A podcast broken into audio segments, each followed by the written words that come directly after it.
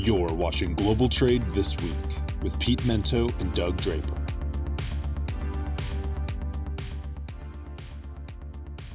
Okay, welcome to another edition of Global Trade This Week. We come to you every single week, and uh, my name is Doug Draper. I'm one of your hosts, and the other host is on the other side of the United States, usually in New Hampshire. Uh, live free or die, as they say out there. But it is Pete Mento, my good friend. Pete, how you doing today on this edition of Global Trade? I'm great, buddy. I'm great, and I am in New Hampshire. Uh, live free or die. It's uh, exciting to be home. Nice, very cool. So we didn't talk about this uh, uh, before the show, but I know you were doing some um, tours yesterday uh, with some colleges. How did that go? It went well. You know, my my daughter. Um, my daughter is dragging me to a bunch of different colleges. I went to an all women's university yesterday, which was pretty impressive. I'd never thought that I'd have a kid that considered one, but uh, it was it was actually pretty impressive the way they looked at the education. Um, visited a predominantly, uh, I guess, arts based school. My daughter wants to be a writer, so I'll be paying her rent forever.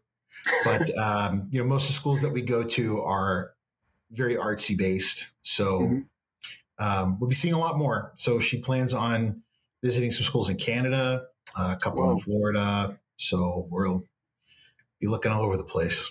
Yes, dollar signs above your head. I can see them. I can see them. So. Yeah, lucky me, Doug. Yeah, yeah. So I can't get any of these kids to go to boat school. You know, just go to sea.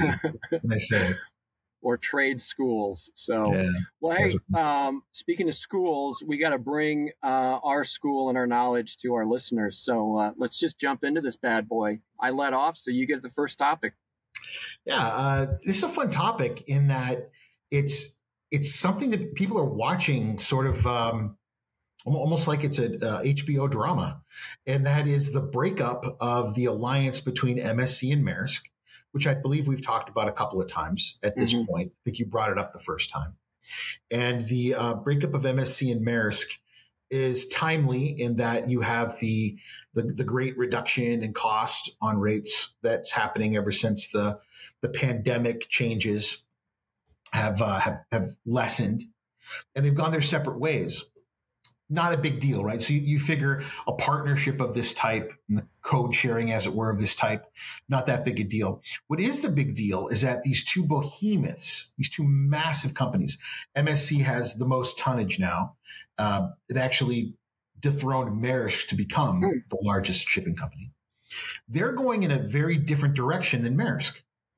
So now these two different companies, which were sort of of a like mind in operation, are setting themselves up strategically to go after the future of their business in a very different way. Maersk has taken a look at the global landscape for transportation, and uh, as again we've talked a lot about on this show, invested a a lot of money in logistics firms, 4PLs, customs house brokerage, technology. They've really gone into services because they see it as an opportunity to create a more stable environment for profit. You know, ocean rates go up and down, and um, they're going to be in a position now, hopefully, to be able to sell inland rates, air freight, forwarding services, warehousing, PO management, going more deeper into the supply chain. Mm-hmm. MSC is doubling down on being a massive carrier and saying we're going to have so much space, so much capacity, we're going to serve so much of the globe that we're going to be a lower cost option, which is going to attract BCOs. So we're we're just going to maintain the ability to keep that business, and it's in the long run, it's going to be better for us. Two very different ways of doing business as an ocean carrier, and honestly, man, Hapag Lloyd's kind of going in the same direction. So MSC and Hapag Lloyd are going one way, and then you have you know Maersk, who's very much going in a different one. CMA mm-hmm. going in a very different one. The list goes on and on. So this seems to be the, the, the fork in the road where ocean carriers are making a decision about what the next 20 to 50 years are going to look like. And it's going to be interesting from our perspective to get to watch it. Yeah. Yeah. When this, when we first talked about this, um, we, a couple things come to mind, right? owning the rails uh, as far as the supply chain, soup to nuts, farm to table, all that kind of good stuff, and all those fancy, uh, fun terms. But yeah, I think that the one of the terms I heard was land side, land side logistics, and, and you you just put it very succinctly. They're they're selling services. The unique thing here is that they're selling services to the end customer, where MSC is selling services to service providers, right? And um, being in on this side and on the sales side my whole career, the noise level that you have when you sell services to service providers is so much smaller than going direct to consumers because of the demands, which I totally get. They both have their pros and the cons. And Maersk has the deep pockets to uh, you know expand their reach beyond uh, beyond the steamship line into all the other different services. So they got the money. Um, they want to integrate uh, own the rail, so to speak. There's a lot of competition out there, right? You just you wonder how much money are they going to throw at it in order to um, to get their foothold into that market. And then MSC, like you said, they're doubling down and they're like, hey, we're just going to make our ships efficient. Um, we're going to look for ways to streamline, and we're going to stay in our lane, and um, you know, just provide uh, you know the one leg of the supply chain. So I if you had to pick, and there's not a winner and a loser because it's all to be determined. But a post COVID, yes, ocean freight's a little bit crazy right now. The rates are very, very low. But you've seen it in all kinds of industries. When push comes to shove and things get crazy, you contract and you focus on your core competency. And that's what MSC is doing, where Maersk is, is doing the opposite. I guess if I had to say who right here and now in 2023 has a better strategy, I would probably say MSC there's just a tremendous amount of competition and a lot of money that's going to be expend uh, uh, to um, to have that outreach. So it'll be interesting. But if there's a company that could do it, I would say it would be Maersk. They got a lot of cash, and uh, if they got a good strategy, then more power to them. I'll be interested to watch, man. I, I, I couldn't predict if I if I even if I had a lot more information, which is what I would need. But uh, everyone's being told to diversify at this point which is clearly what MS what uh, is doing. But then again, you said so much of our industry. Look at what FedEx is doing, what UPS is doing, is really doubling down on just what you're great at. Mm-hmm. So it's um, it's it's definitely two distinct businesses doing what appears to be the the recipe of the day these days. So it'll yeah. be fun to watch, man. Yeah, yeah, for sure. So well, we're going to, for my topic, we're going to stick with the uh, the ocean freight, and um, this is something that's been happening um, for a little while, and it's starting to get a little attention. I read about it, uh, I think, last week, but um, there are uh, canal water restrictions going on down in, in Panama on the Panama Canal. Um, apparently, it's one of the worst droughts since the 1950s. Um, it's a mother nature. It has nothing to do with the, the, the finances and what's impacting it. It has simply to do with weather. You could spin it, and we're not going to go down a wormhole with, um, uh, you know, global warming or environmental impacts. I'm simply here to say that water levels are down. That means there's less weight, less containers are, uh, that can be put on a vessel to move through there. Um, if the water's down, you can only depress it so so much before you hit bottom, so to speak. So the question here is, um, is this drought in this situation? How long is it going to be? How much of an impact is it going to be? Because you can only jam so many uh, vessels through that port when the water is low. Is it going to be substantial enough to have any type of ripple effect now that it's become more popular to bring your products around to the East Coast and get rid of the chaos um, that was in Los Angeles. Now that uh, LA and Long Beach, now that's subsided a little bit, but um, you can't pivot immediately. And there's lots of routings and lots of companies that said that's not, you know, uh, it's not going to happen to us again. Let's get this stuff to the East Coast. So there's more volume through going through the canal. The water level is lower. There's only so much throughput that you can manage at that time. So it hasn't gotten a lot of attention. I've seen a couple articles on it. Um, so the question to you and the, the feedback is it going to be a blip and nobody's going to really pay attention?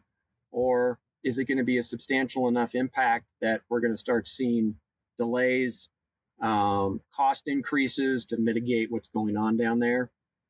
I, I can see both sides of, of the equation, but it's just interesting. And there is no fix. There's nobody to blame. Um, I mean, you could get super go up the food chain and say, well, we are all to blame because of putting more carbon in the air and all that kind of stuff. That's for a different podcast. But uh, I don't know. Have you heard about it, Pete? Is it a big enough blip to, to really uh, be concerned about? Well, if there's any good news, buddy, it's that volumes are down. Um, so I think that you're you're going to see because of the cost of operating to the East Coast, as much as the East Coast has enjoyed an increase in volume, mm-hmm. it's more profitable to operate to the West Coast. So I, I I, don't know how else to put this to consumers, but whether they like it or not, they're going to be using Long Beach again. So that's part of this. Second of all, transiting the Panama Canal, which I did as a young man, um, it, it's not it's not as technically advanced and as glamorous as you think. There's a reason why they call the Suez Canal and the Panama Canal the, the trench and the ditch. I mean, they they literally like they they dug they they dug like a hole through a country. I mean, there's and then they they've got locks that you go through, and it's the most low tech crap you've ever seen. There's no water, there's no ships, and if you don't have enough flow state to go through those things, you're putting the vessel in the canal in danger. So it could slow it down, but I think volume is going to be low enough, Doug, that it's not going to be it's going to be noticeable, but it's not going to be an emergency. Mm-hmm. I think one way or the other, you're going to see tonnage being pushed off to different services right now. And I don't think it's really going to be that big of a negative effect. It's an excellent lesson, though. It's an excellent lesson in the importance of the canal, how we need to continue to modernize it, and how important it was that we recently did, and how we need to continue to do it. Mm-hmm. Yeah. Interesting.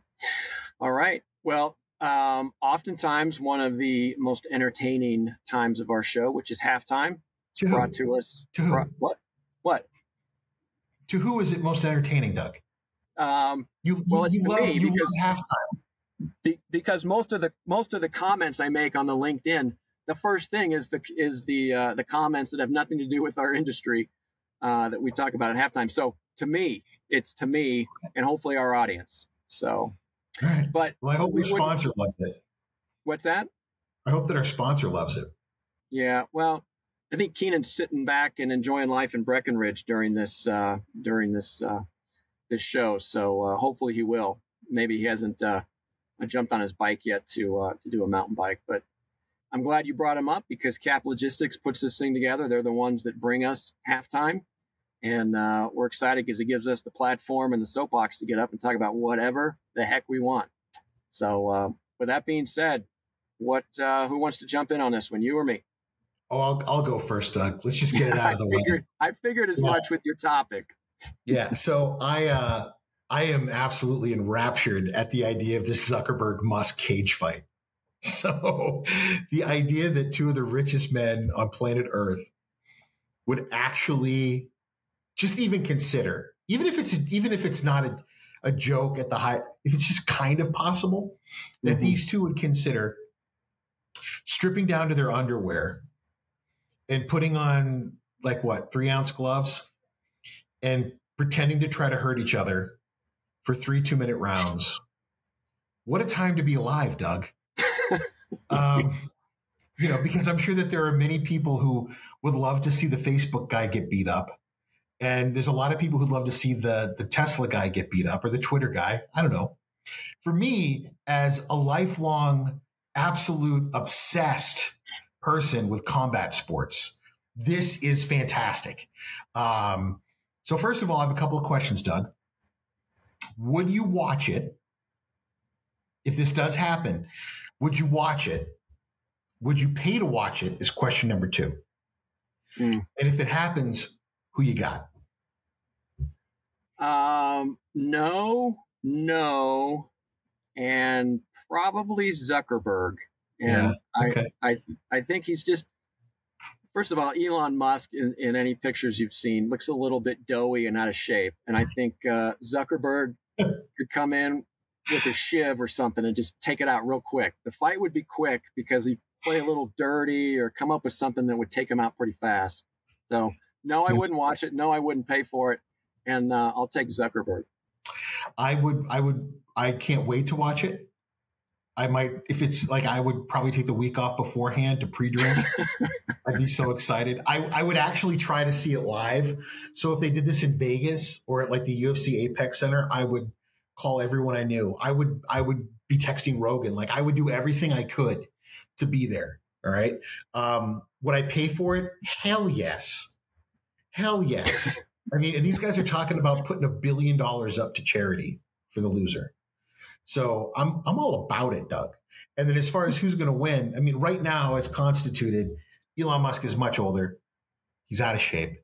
And Zuckerberg trains. And, even though I think he's a white belt, I don't even think he's a blue belt in jujitsu, but he does train.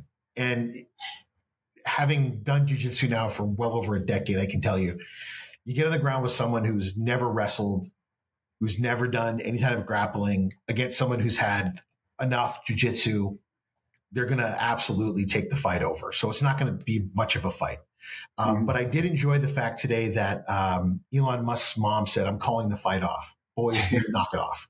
So she actually did come out today and said, There'll be no fight. You guys need to knock it off. I thought that was adorable. Yeah. Yeah. Well, here's mom coming to the rescue once again. Doug, if it's like in, in Vegas or something, we're going. You, me, and Keenan, we're going. Mm-hmm. We're yeah. going. No, not interested. So hmm.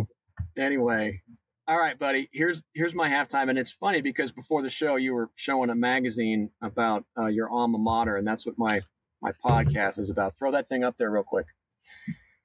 Harvard, Larry twenty nine. So anyway, th- I'm going to try to keep this one succinct because I just have I have a college graduate and my daughter is going to be a senior, so I'm on the back end of college and you're on the front end, right? So I don't want to go down a wormhole here with the whole uh, perspective of, of college and what it means and uh, secondary education. But my point with Harvard is that there was a Harvard Business School professor who focuses on behavioral sciences and stuff. I'm not even sure how a business professor and behavioral sciences. To me, those don't seem to mesh very well. But um, this individual is accused of falsifying results on several of her studies over the course of her tenure at uh, at Harvard. And the funny thing is, one of the studies that um, this is alleged to participate in was actually a study on truthfulness, and it was essentially it's kind of a cool study. If you make a statement about the, your truthful comments at the top of the page, and then you write a, an essay or answer the, the prompt? Or do you answer the prompt and then um, write your name on the bottom that says everything you just said w- w- was truthful? So that was the um, uh, that was the test or, or the uh, uh, you know the study. So anyway, it was data manipulation. They went in there and made some changes. It's kind of hush hush. So you know, kind of like the uh, the longshoreman strike. You don't really know what the details are, and Harvard's not going to release that because they don't want to look silly. But uh, anyway, data manipulation, falsification of records. Um, I I don't know, man. It's just another example of I'm I'm struggling with the value of a uh, college education in this day and age. I'm just gotten through writing checks, and you're about to write the checks. I think kids nowadays, this is my soapbox for 25 seconds. I think that kids nowadays out of post COVID are probably a little bit immature to jump into the shock value of what it is to go away to college. I think everybody should take a gap year. And I think there's lots of alternative options that are out there, um, trade schools, things of that nature. And Pete, as you know, I had an I started an SAT and an ACT prep company and essay writing, and the amount of money and the pressure that parents put on these kids to study, study, study, to get a grade, to get a number, to take it to the next level is uh, stressful. And so, um, I don't know, everybody is stressed to make sure they are the, the, the top of their game. And one of the, you know, the preeminent schools in the world, Harvard, you know, has a little Mickey Mouse going on there with, uh, you know, manipulation of studies and data. So anyway, that's my halftime. I, I, um, there you go. Oh, um, make your comments, and then I have one more Casa Bonita update. Oh, Casa Bonita, baby. All right. So, uh, two, two things about what you said. First of all, I'm halfway through the college tuition experience. Um, oldest is an architect, went to a state school, did not destroy me financially. Thank you. Yep. Um, oldest daughter, uh, all done. And um, oldest, youngest son, college athlete. So most of that is being paid for. Youngest daughter, artist. God save me. Um, so, and, and as far as the university system goes, I'm Harvard University's worst alumnus because I am not at all impressed with the school. And I, I regularly tell people how it's really nothing but marketing. That I, I've been more impressed by people who went to some state university for their master's degree or undergrad than most of the people I went to Harvard with. So, you know, don't be impressed just because you see somebody went to that school. Mm. Now, as far as this cheating scandal goes, I think it's delicious, Doug. I love it. So, and here's the reason why. It Professor Gino is is famous because of this study. And the way that academic studies work is I write a study, you use my my findings for my study. So now your study is using information from my study, and someone uses your study. And now because I'm famous, everybody wants to co-author things with my study. So now everyone's going to ask, now that I've been found out to be a fraud, everyone's wondering if their studies are a fraud. So she's had this viral, you know, kind of, kind of, um, it's almost like a, like a, like the pandemic, right? Like everything she's touched is in question. And there's a lot of questions as to was she ever honest?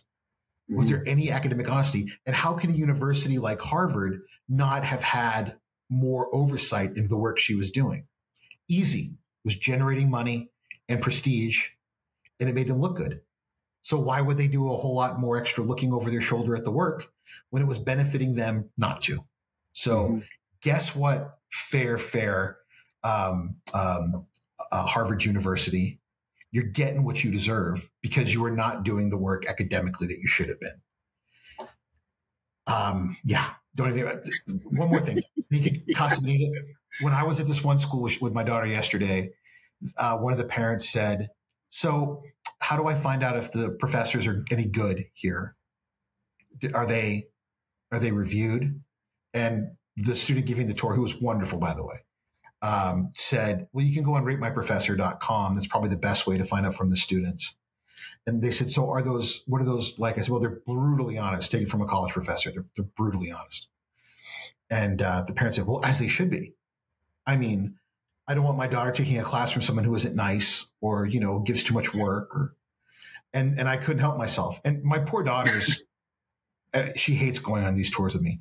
And I said, yes, heaven forbid that the money you're spending on college is not a consumer experience for your daughter. I mean, we wouldn't want her to go somewhere and not just have the most delightful time for the money.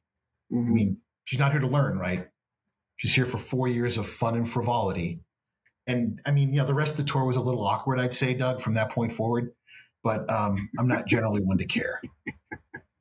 So Casa Bonita, let me hear about it. Okay, so the first timed entries, like we talked about this, there's timed entries. Um, the 29th is when they're supposed to have, um, you know, the first time entry in the small group. It's not it's open for a few hours on the 29th and then again through the first or something like that. But the big news this week is that there's going to be no tipping and everybody that works there is going to get $30 an hour wow. and that's it. Yeah. Yeah. So no tipping. Now, how all that works and the nuances of it and what happens if you want to tip, um, I, I, don't know that. But the big thing is that there is, uh, if you want to work at Casa Bonita, you're going to make 30 bucks an hour, no tips. So, yeah. You know. I don't know. Am I jumping off a cliff for 30 bucks an hour? Because I'll wear the gorilla suit. Yep. No problem yep. with that. Yeah. Yeah. So we'll, are we going to we'll be able to do a show live from Casa Bonita? Can we get Keenan on that and find out if they'd let us? He, he can do some legwork on it, but you know, muggles like you and I aren't going to be able to get in there free willy nilly for uh, for several months unless we want to put our name on a list. And and um, Doug, it's important for the show to have a goal. and I think that should be the show's goal: is live from Casa Bonita. It's global trade this week. Yes, that is the statement that will make uh, 2023 a success. Forget the topics, forget our right or wrong, forget any of our insight. It's if that statement can be made before December 31st, it will be a successful year. Do, do we know if the food's going to be just as absolutely atrocious as it used to be? No, that is a big deal. They're hyping the fact that they got this executive chef. They're limiting the menu to like nine or 10 items, and um, it's supposed to be good. So we'll see. All right. I can't wait. All right. Dress as Cartman, man. It's going to be awesome. yeah. All right. So let's shift gears back into uh, the purpose of this show, which is global trade. So take, yeah. take it away on your second topic. So, second topic is one that's uh, beginning to come around. So, we've been reading a lot about this idea of uh, diver- diversifying again, diversifying your supply chain, making it more resilient, being a little less uh, at at the at the will and whim of countries that maybe are not as politically aligned with us. And a lot of this comes from what we've learned the lessons of COVID. Early 90s to mid 90s was the era of hyper globalization. There's an excellent miniseries I tell everyone to watch called Commanding Heights that was on PBS that really gets into the beginnings of the, the truly global economy, how it started, um, just a real birth of the concept and how it's impacted the world economically. It's a fantastic miniseries. It's based on a wonderful book that won the Pulitzer Prize. The next era of that was this moderation of the global economy, where we all began to create rules about how it was going to work. And many of those rules about how it was going to work came from just a, a common tribal understanding amongst these different nations. You know, don't step on my toes. I won't step on yours. Let's try to find ways to work with one another. It was mostly largely written and, and prescribed by business itself. And from time to time, politics would be interjected, but it wasn't, it was, it was this never ceasing feeling that politics was driving a lot of the decisions on trade. Then with the, the Trump administration and COVID, and that's really where the turning point happens. With the Trump administration and COVID, we see um, two very fascinating things begin to happen. First, of course, is the pandemic and our desires as supply chain professionals to make a more diversified, more resilient supply chain that isn't as dependent on one particular region or a small collection of people and places to get our things. And then second of all, this rise of, of trade nationalism which has come back. It was it was more or less the case 1970s, early 1980s that countries were more concerned about where their things came from and they tried to keep that money at home. We're seeing that again. And maybe if not necessarily at home, close to home if you're a European country, buy your things from the European Union and the United Kingdom.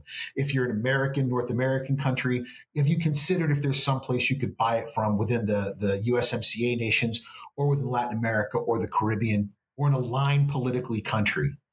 So the question now that's beginning to rise is at what point have we jumped the shark? You know, and how much of what we're seeing now is really more politically driven than financially driven, market driven? Are we becoming more and more diverse because we're being forced to out of political motivation or becoming more and more diverse in our supply chains because it's the right thing to do from a market perspective? And now that rubber is hitting the road with large corporations saying, we're going to leave some of our production in China, take it to Southeast Asia, take it to Mexico, bring it back home in certain instances. And Chinese companies saying, we're going to keep production in China, regardless of the fact that it might be a little more expensive because it's best for people in China to work. It's better for our brand to have these things here. Um, and then there are governmental concerns about keeping those people working there as well. So I, I don't know, Doug. It's it's getting to the point now where I think we're going to see a lot of light shined on just why exactly those decisions are being made because COVID appears to be behind us, and now politics is taking very much a front row seat. Yeah. well, whenever you're saying, is it um, economy or political? Without, in my opinion, without question, it's political, right? Um, the cohesiveness of a um, you know, hyper globalized uh, country. They're, they're and, and I'll go to the Elon Musk and the Zuckerberg. There has to be a yin and a yang, a protagonist and an antagonist there has to be one side or the other. There has to be opposing forces for there to be harmony in the world. And if you rewind the show, there's several instances where we spoke about that. That uh, you know you could draw kind of a, a tangent, the Elon Musk and and, uh, and and the Zuckerberg thing. There has to be a part A and a part B. So um, the homogeneous and the hyper globalization. It sounds good. It's a good soundbite, but you know the the bottom line is um, there has to be some level of conflict to have the whole thing work together. And I think COVID was a natural a divider to some degree, right? Divide may be the wrong word, but the separatist nature of it. And so even if it was going to a hyper, hyper globalization and everybody was feeling all kumbaya, COVID just shut that thing down. Everybody, you know, brought back in and they had to protect themselves and things that nature. Rightfully so. It was a freaking pandemic, right? Um, but to get away from that and get back maybe to where we used to be, I, I don't know if it's going to happen. The politics of it will be front and center. It'll be pushed. But the bottom line is hyperglobalization will be promoted as long as there's a financial gain in it for one party or the other, which again means there's one party or another, and there has to be some um, conflict or stability. So I, I, don't know if I really answered your question or not, you but did. yeah. So yeah, and I think we're going to see more as time goes on, and we need to start paying attention to this. Uh, as businesses, I think we'll we'll make more of these decisions than politicians because we're the ones that pay the politicians. Yep, yep, yep. So cool. Well, from from my last topic, right?